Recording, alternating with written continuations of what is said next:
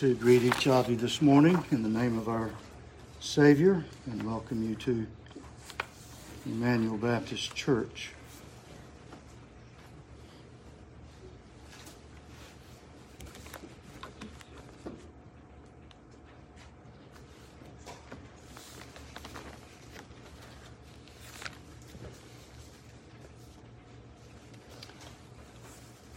The room was relatively quiet as the young man laid upon the hospital bed.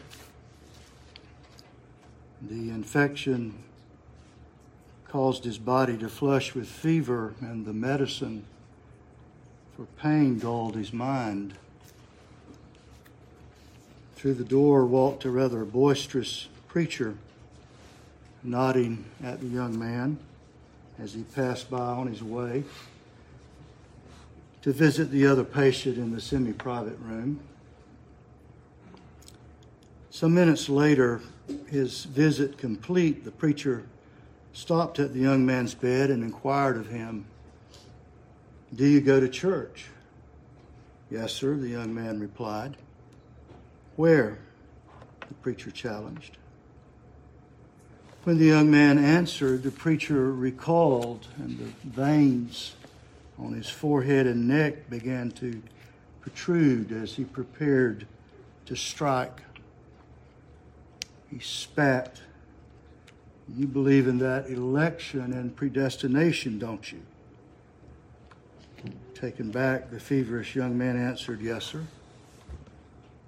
The preacher thundered, That mess won't hold water and launched a relentless assault on the young man and his beliefs. After a few minutes, the preacher's bluster waned and he exited the room. But the impression of that visit never left the young man. That preacher's vitriol response to the doctrines of grace is not completely unusual the experience of that young man, while perhaps a little bit more intense than, than some folks, is not that different than what many of you have experienced who confess the doctrines of grace. Some folks grow up in church, but somewhere along the way, they're along their journey, they come to a knowledge of the doctrines of grace and they usually ask, Why have I never heard this before? And in their newfound discovery, they share it with others. They want to share it with others. They share it with their family and they share it with their friends. And often their family and friends look at them like they're a cyclops that have that big eye in the center of their forehead. Some of the bolder ones actually get in debate with their family members or their friends, their coworkers.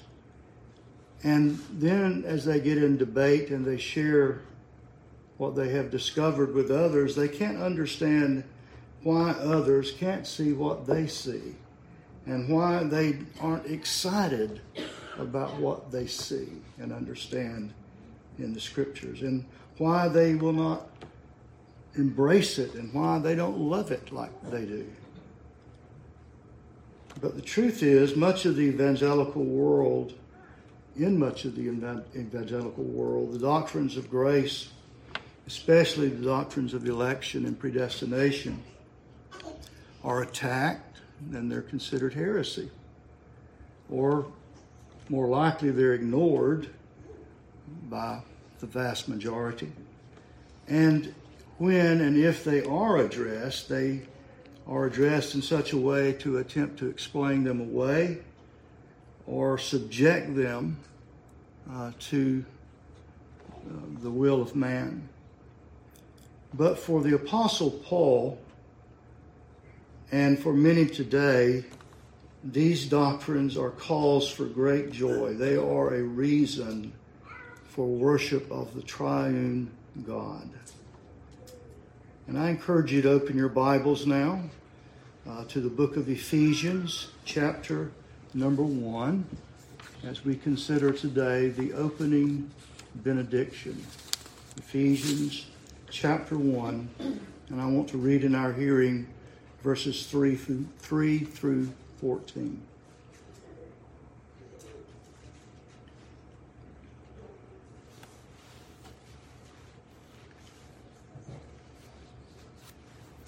Ephesians 1, beginning with verse 3.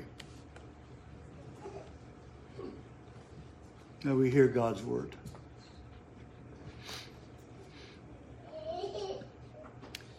Blessed be the God and Father of our Lord Jesus Christ, who has blessed us in Christ with every spiritual blessing in the heavenly places, even as he chose us in him before the foundation of the world, that we should be holy and blameless before Him.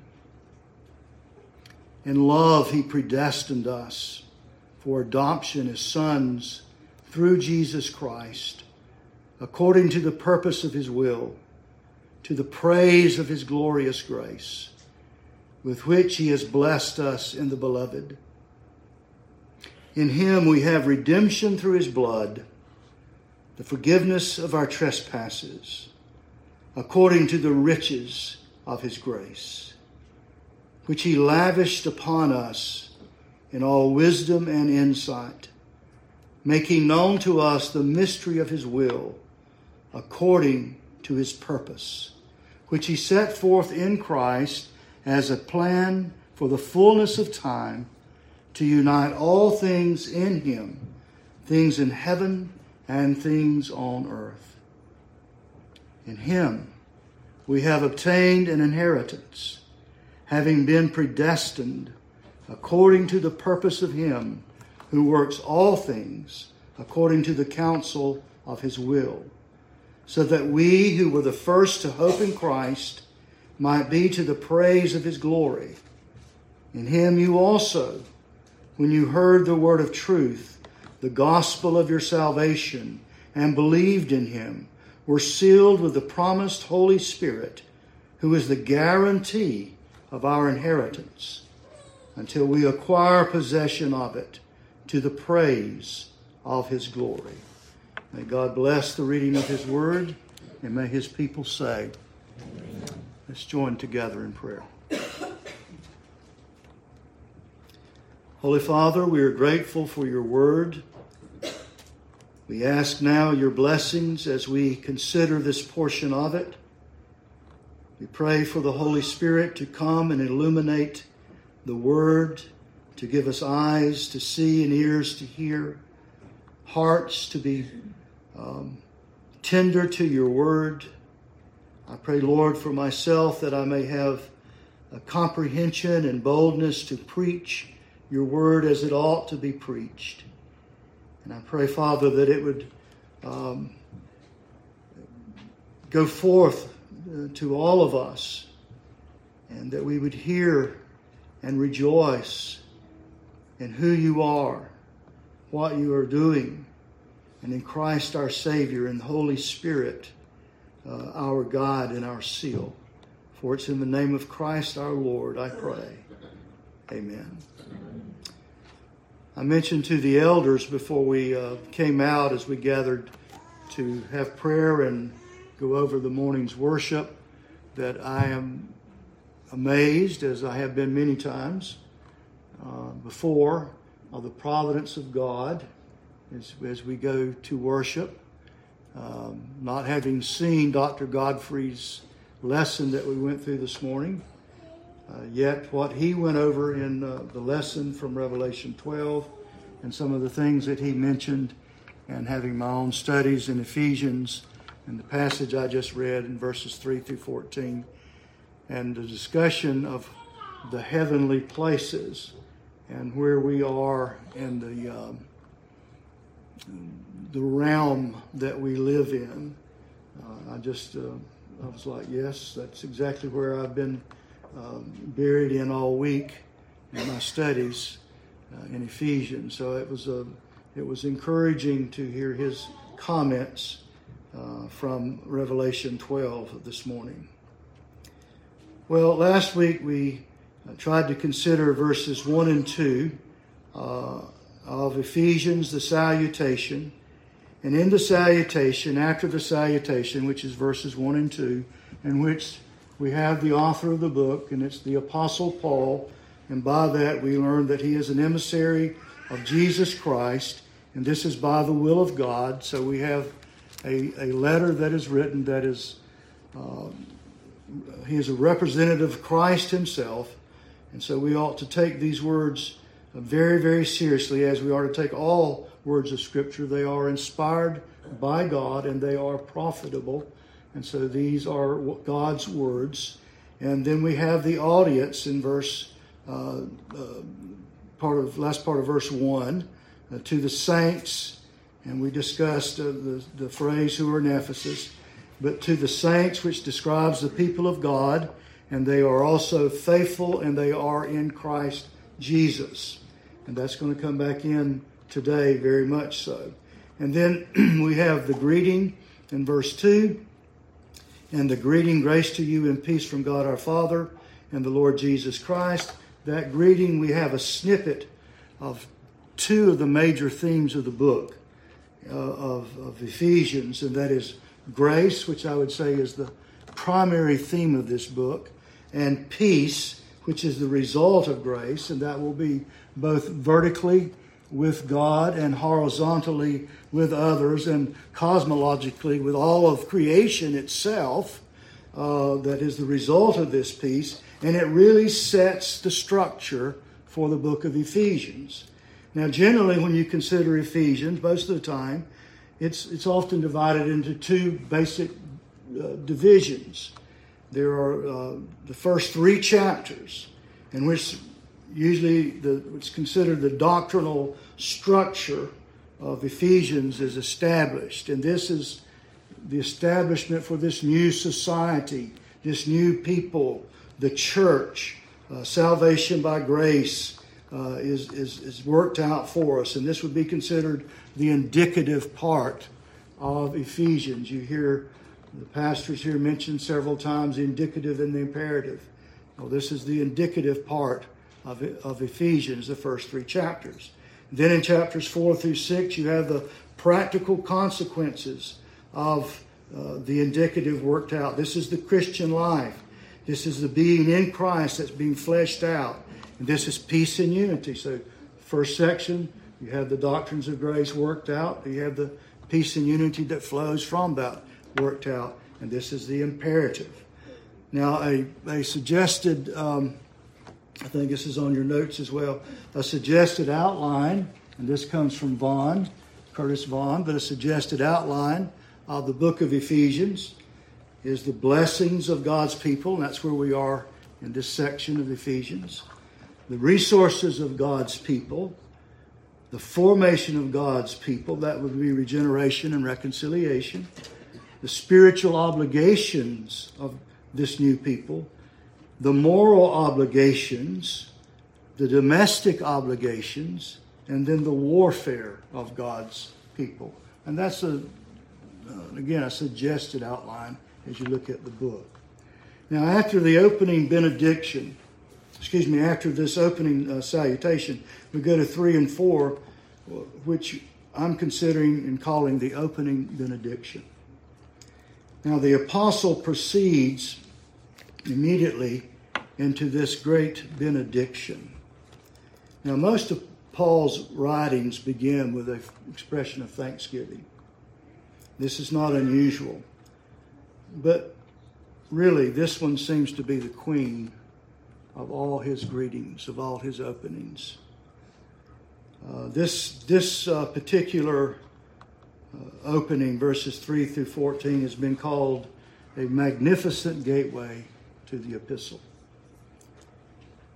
And it, it really begins, I kind of think of it as beginning like a small creek, and it's fed by tributaries.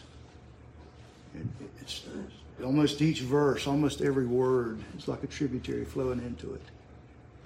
And then by the time you get to the end of it, it's like a, that mighty river that's flowing into the ocean. So that when you get to verse 15, the apostle has to pray.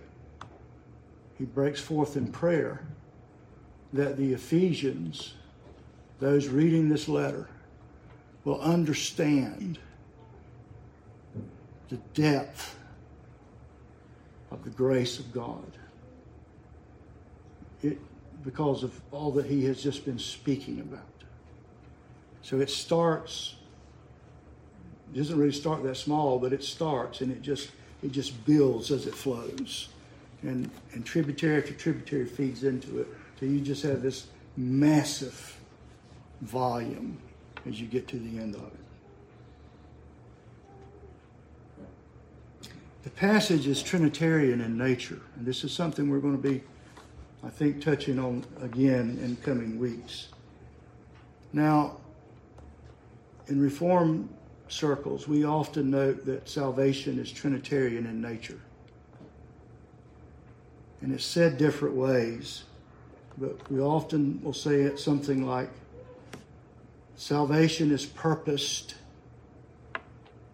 by the Father it's purchased by the Son. And sometimes to keep the peace going, we'll say it's poured forth or preserved by the Spirit. But probably a better way of saying it is supplied by the Spirit. It's purposed by the Father. It's purchased by the Son. It's supplied by the Father. If you look at this section of Ephesians, you'll notice that verses 3 through 6 are primarily about the work of God the Father. Verses 7 through 10 focus primarily on the work of God the Son. And actually, in the first 14 verses of Ephesians, Christ is mentioned either by name or title 15 times. I mean, this full of Christ. And then verses 11 through 14 focus primarily on the work of the Spirit. Now, each of the three stanzas that we have here close with a refrain. Verse 6 To the praise of his glorious grace. Verse 12 So that we who were the first to hope in Christ might be to the praise of his glory. And verse 14, the end of the verse, to the, pra- to the praise of his glory, to the praise of his glory, to the praise of his glory, to the praise of his glory. Repeated three times. Peter O'Brien said, God is the origin and the source of salvation as well as its goal. What is the goal of salvation? To the glory of God. He is the source, He's the origin, He's the goal. Now, we usually think of a benediction, and we have it this way, even on our overheads, is that which the preacher does at the end of the service. He comes and he pronounces a blessing a scriptural blessing on the people. And that's normally what we think of as a benediction, that which is at the close of a service, and that is indeed a good definition of a benediction. I borrowed that title from S.M. Baugh, who writes that this section opens with the word blessed or blessed be, which is the root really of our English word eulogy.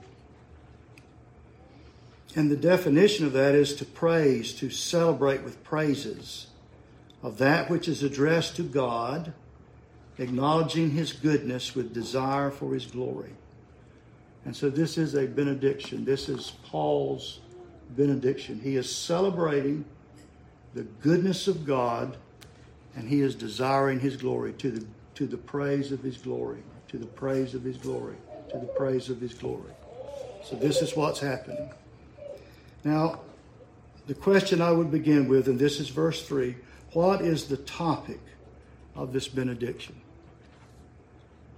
Blessed be the God and Father of our Lord Jesus Christ, who has blessed us in Christ with every spiritual blessing in the heavenly places. There's our answer. It is every spiritual blessing in the heavenly places. Now, before I get to the spiritual blessings, I want us to note the phrase in heavenly places. Because Paul is the only one that uses that phrase, and he only uses it in Ephesians, even though there seems to be a similar reference in, in Corinthians. But it's used five times in Ephesians 1 3, 120, chapter 2, verse 6, chapter 3, verse 10, and chapter 6, verse 12. And you really have to look at each one of those uses to kind of parse out a, a meaning. But generally, generally, we would say that the meaning of that phrase in the heavenly places is the realm or a region of spiritual reality in which the believer uh, belongs and has been lifted to in Christ.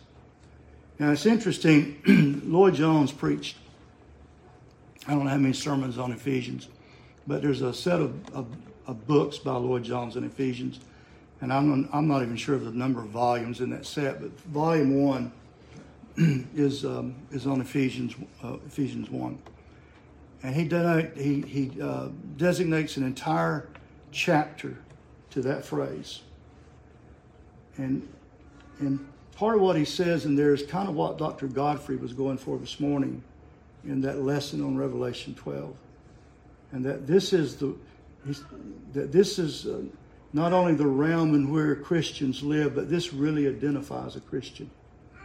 This is really the identity of a Christian in heavenly places. This separates the Christian from the non Christian.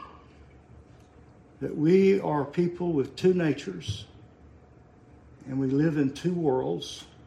Go back to the saints in Christ, the opening address. And that means that we have two realities that we're dealing with and so the blessings are in heavenly places that we actually are lifted up. We actually are with Christ now in the heavenlies. And that really is transforming. Well, it's, it's spiritual blessings in the heavenly places. And our, th- thus our, our battles, our life view, our worldview, all of that comes into play right there. Okay. But these are spiritual blessings. Now, obviously, God knows that you have need of material blessings. And Jesus addresses that in Matthew 6, where he talks about food and drink and clothing. And Paul in Philippians says, My God will supply every need of yours according to his riches and glory in Christ Jesus. Every need, that's material needs, that's physical needs, that's praying for people to get better, praying for somebody to get a job, praying for whatever it is on a physical plane. But that's not what this is. This is spiritual blessings in heavenly places.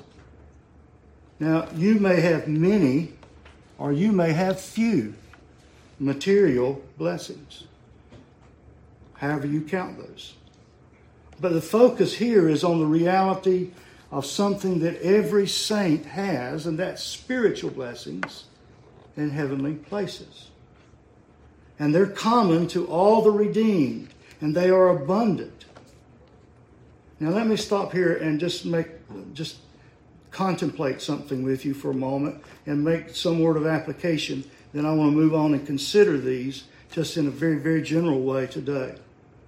But I want to make two, two general statements here. First, private devotion and corporate worship ought to be a regular part of the believer's life. And secondly, genuine worship requires discipline of heart and mind. Those are the two statements. Private devotion and corporate worship ought to be a regular part of the believer's life and both of those require discipline of heart and mind. Now, worship is not something that we artificially generate or contrive. Sunday morning at 10:30, we don't flip a switch. And we don't flip it off at noon. It's one of the reasons we have we try to build in time. And one of the reasons we encourage uh, that we prepare our hearts and our minds. And we also know that on Sunday mornings is a very hectic time. That we're all trying to get ready.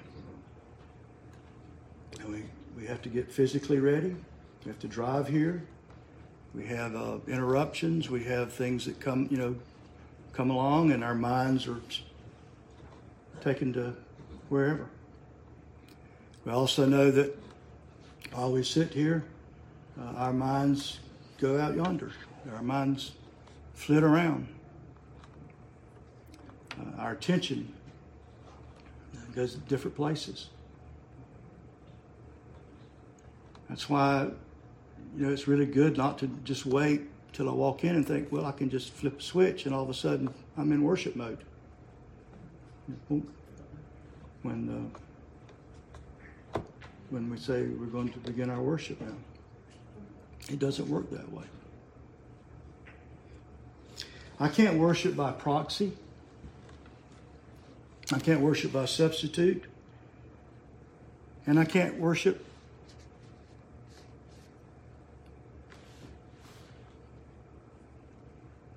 without it costing me something. Cheap. Do you remember the, the account of David and um, Ornan, the, the Jebusite, where David wanted to buy the threshing floor of Ornan, the Jebusite, to build an altar. And he goes to, because he's been told to, because David sinned and God was smiting Israel. And so David goes to Ornan, the Jebusite, to buy the piece of property to build an altar there to sacrifice to God. And he goes there, and Ornan and his sons are in the threshing floor, threshing the wheat.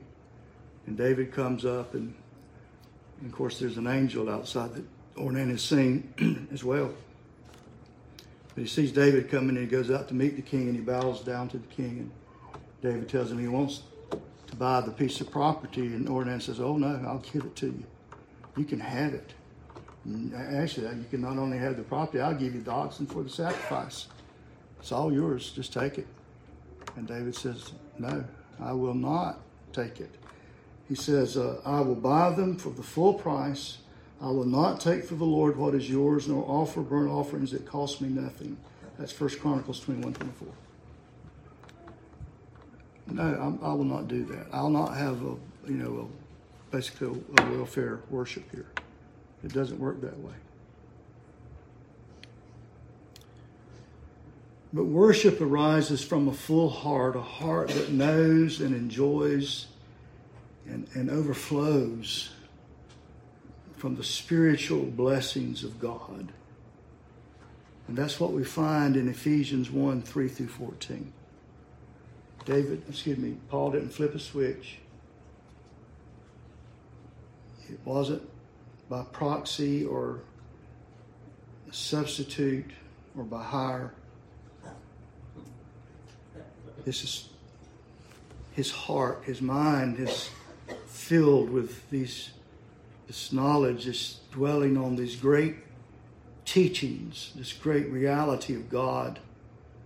And his heart has been inflamed and now his pen is just pouring forth. And then he's praying for those that read this that they will understand this, that they can so be impassioned.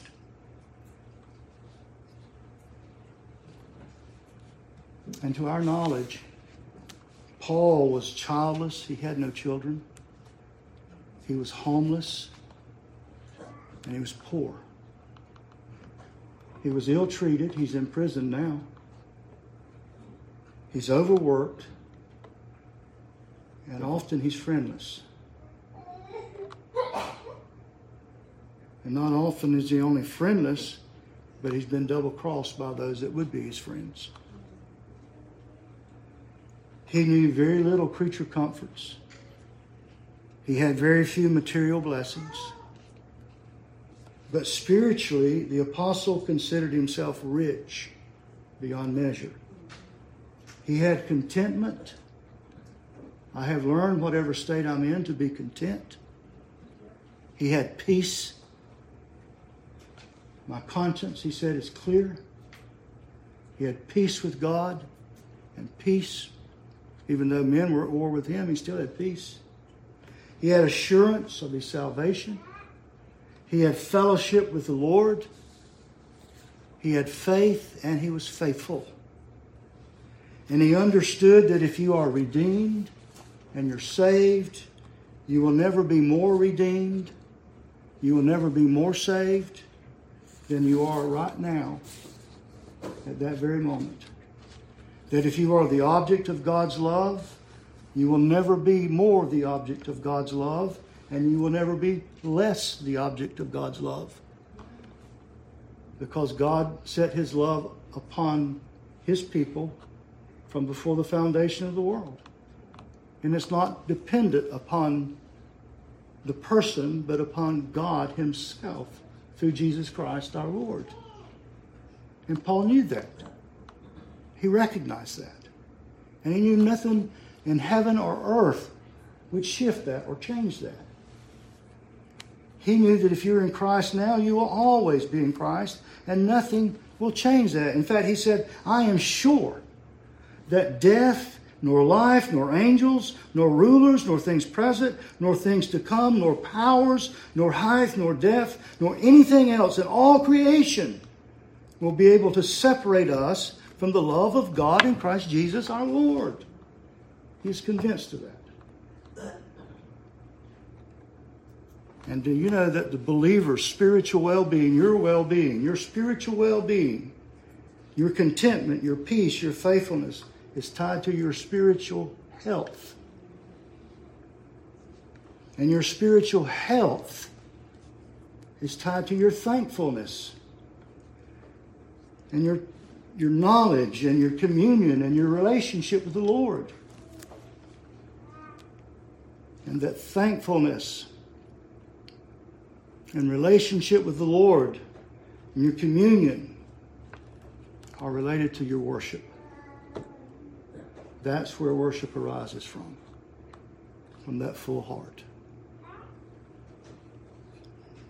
And as one thinks about these spiritual blessings, the mind becomes full.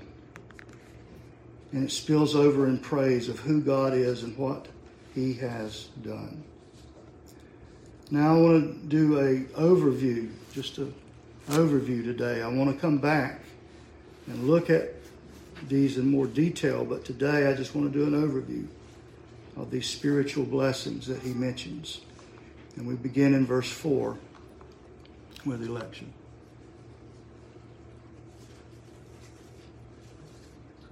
So again, I stress an overview. Don't expect me to go into detail. That's not my intent. Election, I would simply define for now as that God chose before the world existed individuals who would be the recipients of his saving grace, even as he chose us in him before the foundation of the world, that we should be holy and blameless before him. This choice is in Christ, and that is, it's in the redemptive work of Jesus Christ. Now, Spurgeon said this. He wrote, Do not conceive that some decree passed in the dark ages of eternity will save your souls unless you believe in Christ. Do not fancy that you are to be saved without faith. That is the most abominable and accursed heresy and has ruined thousands. Lay not election as a pillow for you to sleep on, or you may be ruined.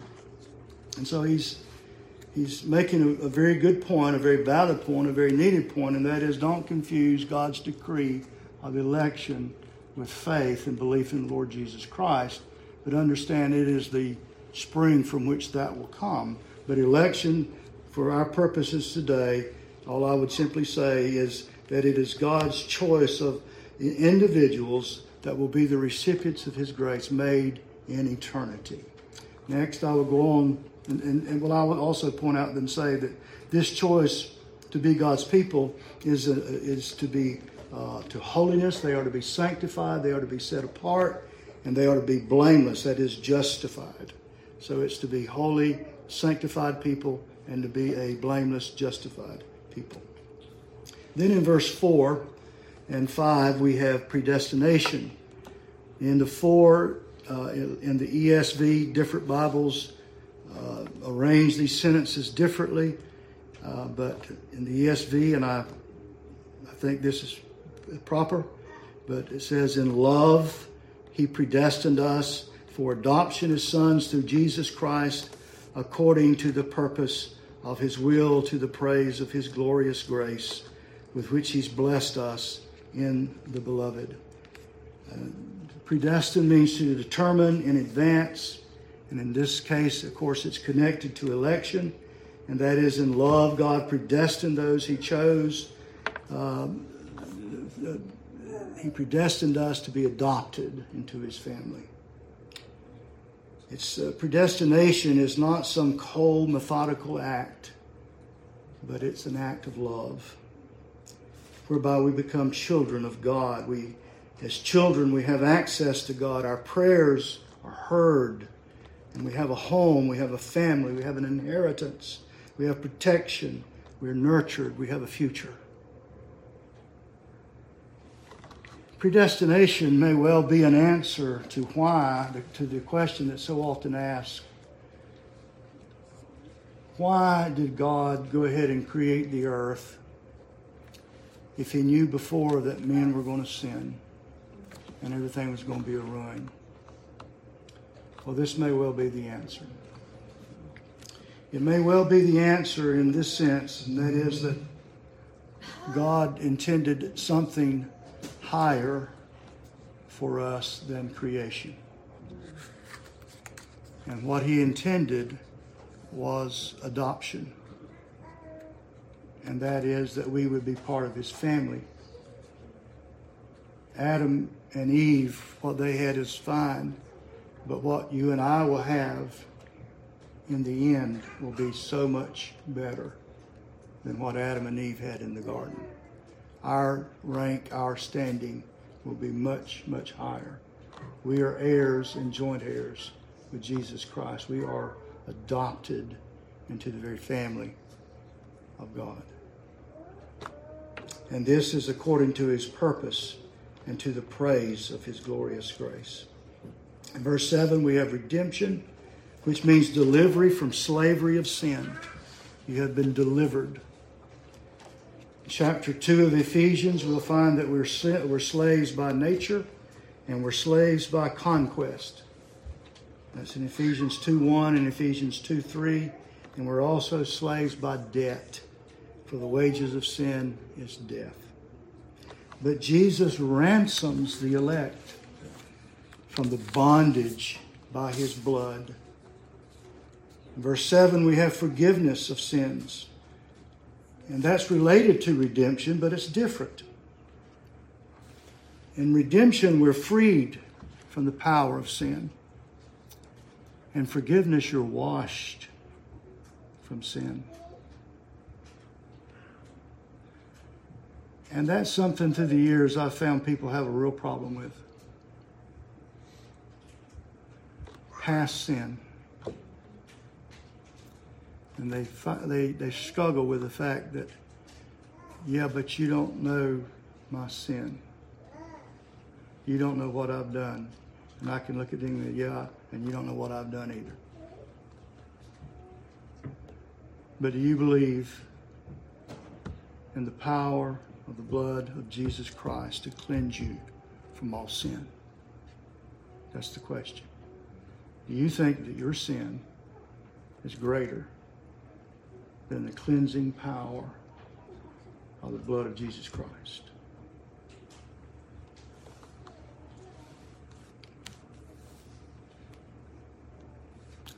If we confess our sin, sins, He's faithful and just to forgive us of our sins and to cleanse us from all unrighteousness.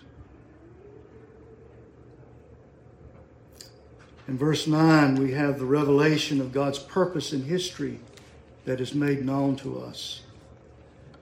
Now, mystery is a word that's going to come up in Ephesians about seven times. Uh, it's going to come up over and over and over again.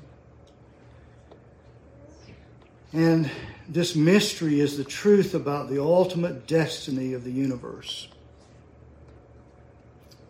And as believers, we've been given the ultimate destiny. We've given, we're given knowledge about the ultimate destiny of the universe. I, I like to read books and listen to lectures about the origin of the universe. I'm actually listening to a book now um, about that. And I was listening to a couple of TED Talks recently about this but I'm going through a book on it. I, I like to, I like that, enjoy that. I mean, it's just interesting where science goes with their thoughts, and I don't, you know, of it's very interesting. But according to what Paul says in verse 9, as believers, we have been given understanding of God's purpose in history and where it's all going. What's what's what's God's purpose here? And from prison, Paul in verse 4 looks back before the foundation of the world and he sees the purpose of God. Talks about the purpose of God. I don't know if he sees it all, but he talks about it. And in verse 10, he looks ahead to what will be a plan for the fullness of time to unite all things in him, things in heaven and things on earth. And in verse 7, he considers what we have now. So he's talking about time past, time future, and now. And his heart is filled with praise. In verse 11, he talks about our holy heritage. Now, on this part, scholars differ, and I really think I prefer the ASV rendering of this verse that says, In whom also we were made a heritage. Not that we have a inheritance, but we are the heritage. Because that seems to fit uh, with the context here. It seems to fit with the greater context of Scripture. Um, seems to fit with the grammar that's used here. And also, probably verse 14, the same thing. It's not to say we don't have an inheritance, we do, but it also seems to suggest that we are God's heritage. But then, verse 7, uh, excuse me, uh, verses 13 and 14, we are sealed with the Holy Spirit. Sealed with the Holy Spirit. And there's three uses that the Bible gives us for the seal, for seals, um, or three uses that are usually spoken of for seals. One is to authenticate something is genuine. Secondly, is to secure something, and the third is to denote ownership. Um, I think about when I used to uh, work out at the mill, and box cars would come in, and they would have the seals on them, and that meant that they'd been secured. Nobody had tampered with them, and Think about branding a cow. You, you, you, you take a, an iron and you brand them. That's a seal. That cow belongs to, to that particular ranch or person. And you read about that in Revelation 7, verses 2 and 3, where you have the seal of the living God, and the, the servants of God are sealed with, with his seal. Well, the actual salvation of sinners occurs by the ministry of the Holy Spirit. Um, and the salvation is applied by Him. But I want to make some closing observations now.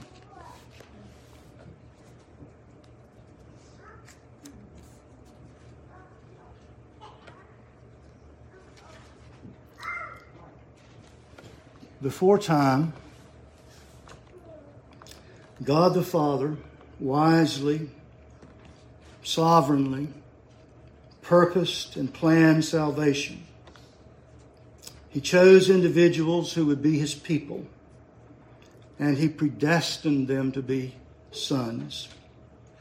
The Father did this in Christ. He did this to his praise and to his glory. In the fullness of time, God the Son effectually accomplished salvation.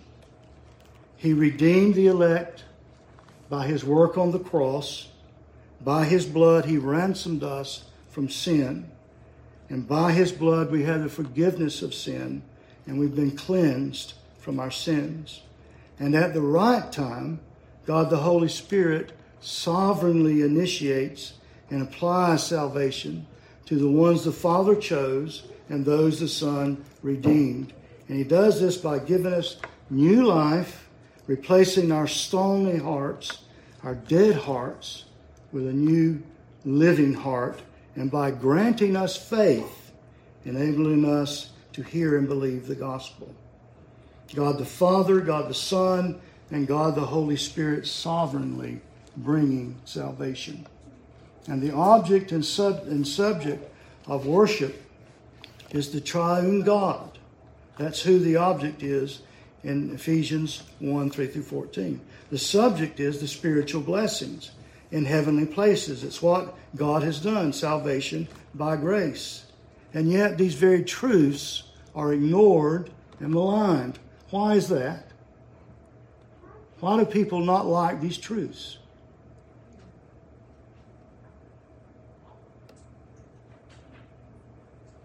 Well, we'll probably get into that. Why did maybe some of you struggle with these truths? We need to understand they are a declaration of the love of God, a love that is unfailing, a love that is redemptive, a love that is not generic but specific. These are a declaration of the sovereignty of God, a sovereignty that is the basis of your prayer life a sovereignty that is the basis of evangelism and missions, a sovereignty that transforms the message of the cross from a blackjack salvation of maybe I got a chance to a gospel of this is what God has done. And this is the basis of assurance.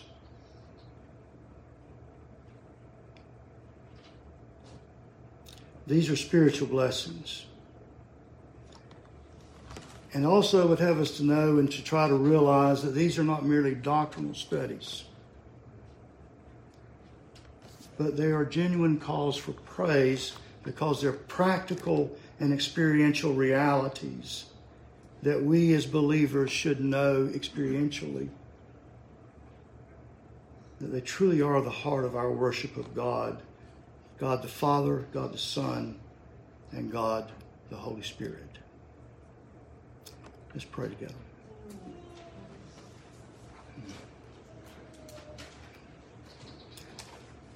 Father, we thank you for your word. We thank you for the truths of it. We thank you for these great doctrines, these great truths, these great realities. We ask that you bless them to our hearts and to our minds and to our lives. I pray in Jesus' name. Amen.